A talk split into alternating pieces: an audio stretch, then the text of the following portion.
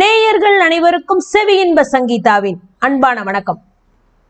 பொன்னியின் செல்வனின் பாகம் 3-ன் 24-ஆம் அத்தியாயம் நினைவு வந்தது. போன அத்தியாயத்துல என்ன பார்த்தோம்? அதாவது பொன்னியின் செல்வர் வந்து தண்ணிக்குள்ள முழுகிட்டாரு அப்படிங்கிற செய்தி வந்து சேருது. அது அறகுறையா, அதாவது வானதி காதுல அறகுறையா வந்து விழுது. வந்தியத்தேவன் முழு செய்தியும் கொண்டு வந்து குந்தவைகிட்ட சொல்றான். ஆனா வானதி காதுல ஏற்கனவே அறகுறையா விழுந்த செய்தியை வச்சுக்கிட்டு அந்த அம்மா இனிமே நம்ம எதுக்கு உயிரோடு இருக்கணுங்கிற மாதிரி முடிவு பண்றா. போய் அவளும் அந்த ஓடக்கரைகிட்ட போய் நம்மளும் விழுந்து இங்கே இது பண்ணிக்கலாம் அப்படிங்கிற மாதிரி அவ அதை தண்ணிக்குள்ள மயக்கம் போட்டு விழுந்துடுறா. விழும்போதெல்லாம் அவளுக்கு கனவுக்குள்ள வந்து அப்படியே அவளுக்கு ஒரு கல்யாணம் ஆகிற மாதிரி எல்லாம் கனவுலாம் வருது. யாரோ அவளை தட்டி தட்டி எழுப்புற மாதிரி எல்லாம் தெரியுது. அக்கா அக்கா என் கல்யாணத்துக்கு நீங்க வந்திருந்தீங்களா, உங்களை பார்க்கலையே அப்படின்னு அவளோட வாய் முணுமுணுக்குது. குந்தவிட்ட பேசுறதா நினைச்சுக்கிட்டு, கனவுல பேசுறதா நினைச்சுக்கிட்டு அந்த பொண்ணு பேசிக்கிட்டே இருக்கிறா. இப்போ என்ன நடக்குதுன்னு பாக்குறோமா? வானதி திருப்பி ஒரு தரம் அந்த நினைவற்ற நிலைய அடைஞ்சிட்டா. அவளோட கண்களும் அப்படியே தன்னை போல திருப்பி மூடிக்கிச்சு. கொஞ்சம் கொஞ்சமா சுய நினைவு வர ஆரம்பிக்குது அவளுக்கு. நாகலோகத்திலேயோ தேவலோகத்திலேயோ தான் அந்த இளவரசரை வந்து கல்யாணம் பண்ணிக்கிட்டதெல்லாம் வெறும் பிரம்ம அப்படிங்கிறத அவ உணர்ந்துட்டா. இளவரசரை பத்தின அந்த துயரமான செய்தி கேட்டதையும், அது பேர்ல தான் வந்து ஓடக்கரையில வந்து நின்னதையும், தலை சுத்தி நீர்ல விழுந்ததையும் கொஞ்சம் கொஞ்சமா தானே ஞாபகப்படுத்தி பாக்குறா.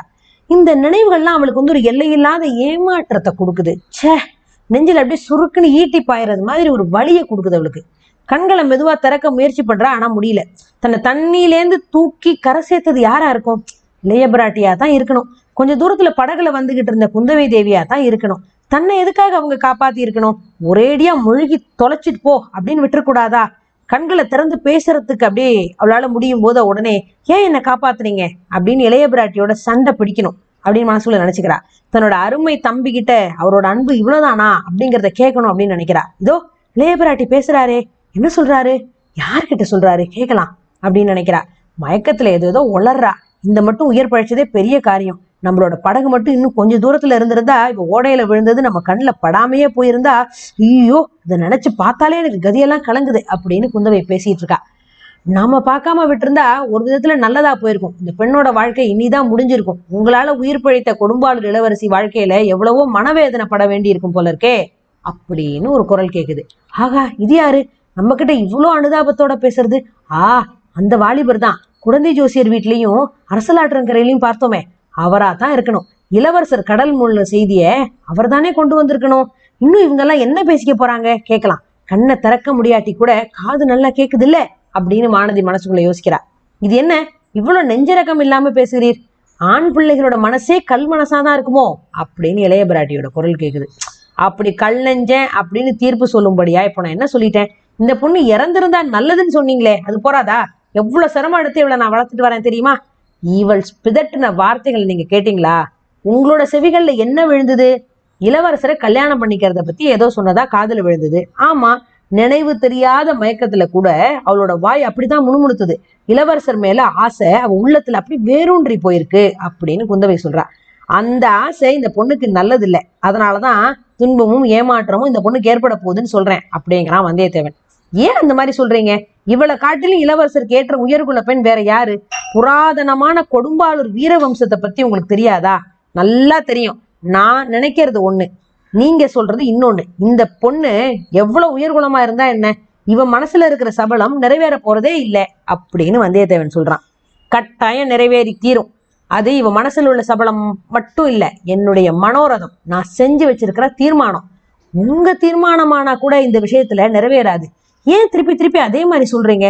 இளவரசர் நாகப்பட்டினம் சூடாமணி விகாரத்துல பத்திரமா இருக்கிறாருன்னு கொஞ்சம் முன்னாடி நீங்க சொன்னது உண்மைதானே அப்படின்னு குந்தவிக்கு சந்தேகம் வந்துருச்சு. ஆஹா, இது என்ன இன்பமான செய்தி! இளவரசர் பத்திரமா இருக்கிறாரா? நாகப்பட்டினம் சூடாமணி விகாரத்துல இருக்கிறாரா? இந்த செய்தியை கேட்ட இந்த செவிகள் கொடுத்து வச்சிருக்குதே. ஓடை நீர்ல முழுகி சாகாம நான் உயிர் பழிச்சது எவ்வளவு நல்லதா போச்சு. இளைய பிராட்டிக்கு எத்தனையோ விதத்துல நான் நன்றி கடன் பட்டிருக்கிறேன். அதுல இதுவும் ஒண்ணு இப்போ சேர்ந்து போச்சே. ஆனா ஐயோ, இது என்ன மேல இவர் சொல்ற செய்தி செவியில ஈயத்தை காய்ச்சி ஊத்துறது மாதிரி இருக்கே. அப்ப வந்து இவன் சொல்றான், அம்மணி, இளவரசர் பத்திரமா இருக்கிறாரு அப்படிங்கிறது உண்மைதான். அதனால இவளோட ஆசை நிறைவேறும் அப்படிங்கிறது என்ன நிச்சயம்? இளவரசர் இந்த பொண்ணை கண்டிப்பா கல்யாணம் பண்ணிக்க மாட்டாருன்னு நான் நினைக்கிறேன் அப்படின்ட்டான். நீங்க எதை வேணாலும் நினைக்கலாம். இந்த உலகத்துல நான் போட்ட கோட்டை தாண்டாம, என் பேச்சை தட்டாம, நிறைவேற்றக்கூடிய ஒரே ஆண்மகன் அப்படின்னா அது அவன் தான், என் தம்பி அருள்மொழிவர்மன் தான். இளவரசி, அத்தகையவன் நானும் ஒருத்தன் இருக்கிறேன் அப்படின்னு வந்தியத்தேவன் சொல்றான். பின்னென்ன எனக்கு குறைச்சல்? என்னுடைய எண்ணம் நிறைவேறதுக்கு என்ன தடை? பழுவேட்டையர்கள் இதுக்கு கூட குறுக்க வருவாங்களா என்ன? அது எனக்கு தெரியாது. உங்ககிட்ட இளவரசருக்கு எல்லையில்லாத அன்பு உண்டுங்கிறத நான் தெரிஞ்சு வச்சுட்டு இருக்கிறேன். வேற எந்த காரியத்திலயும் உங்க வார்த்தையை கேட்பாரு. அவருக்கு ராஜ்யம் ஆள்றதுல கொஞ்சம் கூட இஷ்டம் இல்லை. என் கண்ணு முன்னாடி இலங்கை மணிம கொடுத்த வேண்டான்னு மறுத்தாரு. ஆனாலும் நீங்க வற்புறுத்தினா ராஜ்யம் ஆள்றது கூட சம்மதிப்பாரு. ஆனா இந்த பெண்ணை கல்யாணம் பண்ணிக்கிறதுக்கு அப்படின்னு இருக்கிறான், சம்மதிக்க மாட்டான். நான் சொல்றீங்க, அந்த மாதிரி என் அருமை தோழியை நிராகரிக்கிறதுக்கு அவன் இவகிட்ட என்ன குறைய கண்டான்? நீங்க தான் என்ன கண்டீங்க? அம்மணி, நான் இந்த பெண்ணுகிட்ட ஒரு குறையும் காணல, கண்டாலும் நம்பவும் மாட்டேன். இளைய பிராட்டியோட அரண்மனையில பணிபுரியிற எல்லார விட கீழான ஒரு சேடி பொண்ணு இருக்கிறான்னு வச்சுக்கோங்க. அவ கூட எனக்கு தேவ கண்ணிகை தான். இளைய பிராட்டியோட தோட்டத்துல வாடுற முயல் குட்டி என் கண்களுக்கு தேவேந்திரனோட ஐராவதத்துக்கும் மேலானதாக தோன்றும். இளவரசரும் இந்த பெண்ணுகிட்ட குறை ஒன்னையும் காணல. ஆனா அவரோட மனசு வேறொரு பெண்கிட்ட போயிருக்கலாம்ல அப்படின்ட்டான் வந்தியத்தேவன். வானதிக்கு திக்குனாயிருச்சு. ஐயோ, எவ்வளவு கொடுமையான வார்த்தைகள்! இந்த வாலிபர் எதுக்காக இந்த மாதிரி நம்மளோட புண்பட்ட உள்ளத்துல வேலை எடுத்து குத்துறாரு? குந்தவை சொல்றா, வானர் குலத்து வீரரே, நீங்க சொல்றது எனக்கு ஒண்ணும் விளங்கல. என் தம்பியை பற்றி ஏன் இப்பேற்பட்ட அவதூறு சொல்றீங்க? அவதூறு ஒண்ணும் இல்லாமணி, உண்மையைத்தான் சொல்றேன். கண்ணால கண்டு காதுனால கேட்டதை தான் சொல்றேன். மேல சொல்லுங்க. எவ்வளவு கஷ்டமான விஷயத்த கேட்கவும் இப்ப நான் சித்தமா தயாரா காத்துட்டு இருக்கிறேன். ஓடக்கார பெண் பூங்குழலிங்கிறவளை பத்தி சொன்னேன்ல, இலங்கைக்கு என்னை கொண்டு போய் சேர்த்தவளும் அவதான். இளவரசரையும் என்னையும் கடல்ல இருந்து காப்பாத்தினவளும் அவதான். சூடாமணி விகாரத்துக்கு இளவரசரை படகளை ஏத்திக்கிட்டு போயிருப்பவனும் அவதான். சேர்ந்து நம்புதனை மட்டும் நம்பி இளவரசரை நான் ஒப்பிச்சுட்டு வந்திருக்க மாட்டேன். பூங்குழலி நம்பித்தான் ஒப்படைச்சிட்டு வந்திருக்கேன். அந்த பொண்ணுக்கு 1000 முசு இருந்தா அத்தனையும் இளவரசருக்கு அர்ப்பணம் செய்வா. அதனால என்ன? ஓடக்கார பெண் ஓடக்காரி தானே. உலகமான பிறந்தவனை மணக்கிறத பத்தி அவ கனவு காண முடியுமா? தரையில தத்தி குதிக்கிற சிட்டுக்குருவி வானத்துல உயர பறந்து வட்டமிடுற கருடனை ஏறிட்டு பார்க்க முடியுமா? ஏன் முடியாது? சிட்டுக்குருவியும் கருடனை அண்ணாந்து பார்க்கலாம். கருடனும் சிட்டுக்குருவியை குனிந்து பார்க்க ஆசைப்படலாம். என் தம்பியின் மனசுல அப்படி ஏதேனும் என்ன முதிச்சிருந்தா அதை போக்குறதுக்கு நான் ஆயிட்டு இதுக்கு நான் பொறுப்பு. கூடவே கூடாது. எத்தனையோ அபாயங்கள்ல இருந்து அருள்மொழிவர்மனை நான் தப்பு வச்சிருக்கேன். இந்த ஓடக்காரியின் மோக வலையில இருந்து நான் தப்பு வைப்பேன். ஓடக்காரின்னா அவ்வளவு தள்ளுபடியா? குலமும் கோத்திரமும் அவ்வளவு முக்கியமா? ஓடக்காரியின் உடம்புல ஓடுறதும் சிகப்பு ரத்தம் தானே. அவளோட நெஞ்சும் அரண்மனையில பிறந்த இளவரசி நெஞ்சை போல் துடிக்கிறது இல்லையா? பார்க்க போனா இளவரசியோட அன்புல ராஜ்ய ஆசை முதலியவெல்லாம் கலந்துருக்கலாம்.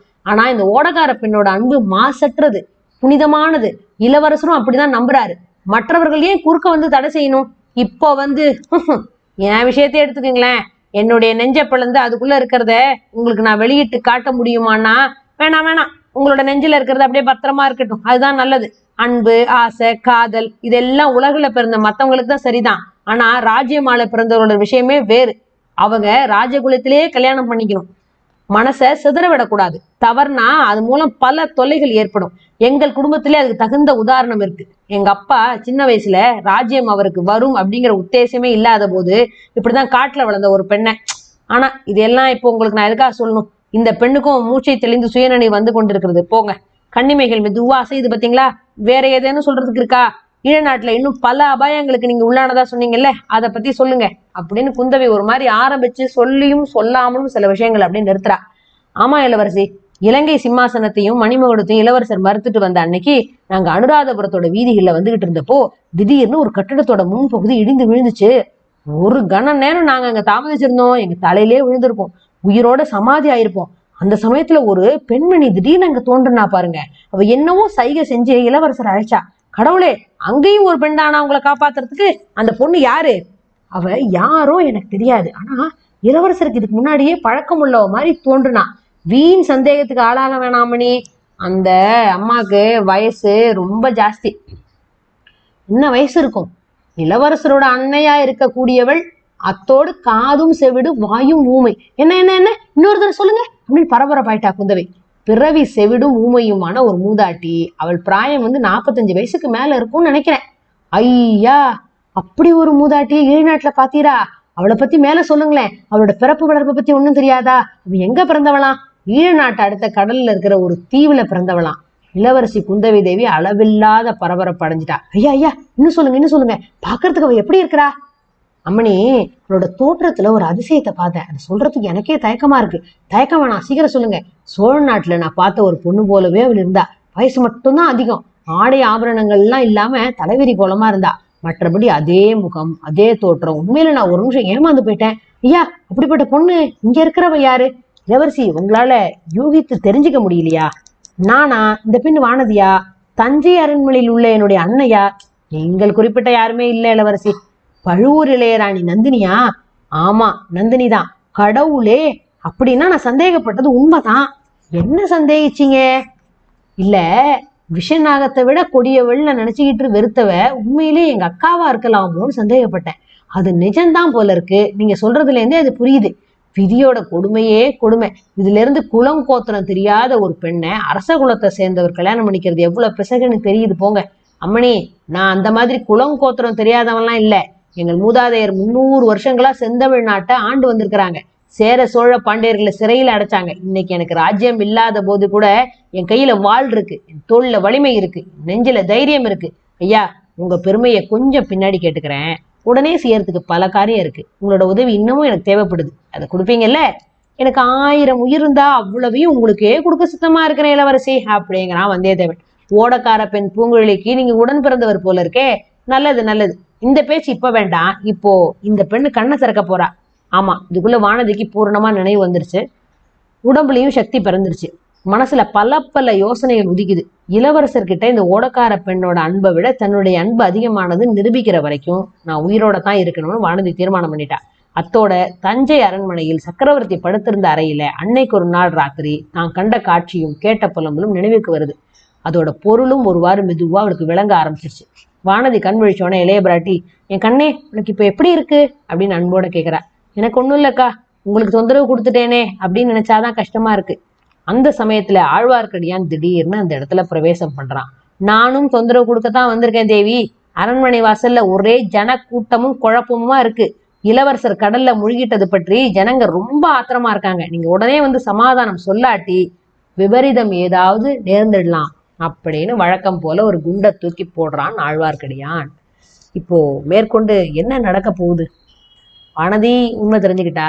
சரி, நந்தினியும் அந்த இலங்கையில இருக்கிற அந்த மாதரிசியும் அம்மாவும் பொண்ணுமா இருப்பாங்களோங்கிற சந்தேகம் குந்தவைக்கு வந்துருச்சு. இத்தனைக்கு நடுவில் இளவரசர் கடல்ல முழுகிட்டாருங்கிற செய்தி தான் இப்போ பழையாறை முழுக்க பரபரப்பா பேசப்பட்டுக்கிட்டு இருக்கு. இதை குந்தவை போய் இல்லை நாகப்பட்டினத்துல பத்திரமா இருக்காருன்னு சொல்லி ரகசியத்தை உடைக்க போறாளா? அது அப்படி சொன்னா இளவரசருக்கு ஏதாவது ஆபத்து வந்துடும் நினைச்சு அதை சொல்லாம பாதுகாக்க போறாளா? என்னெல்லாம் நடக்க போகுதுங்கிறத கண்டிப்பா அடுத்த அத்தியாயத்தில் தொடர்ந்து சொல்லுகிறேன். அது வரைக்கும் கொஞ்சம் காத்திருக்கணும். நன்றி.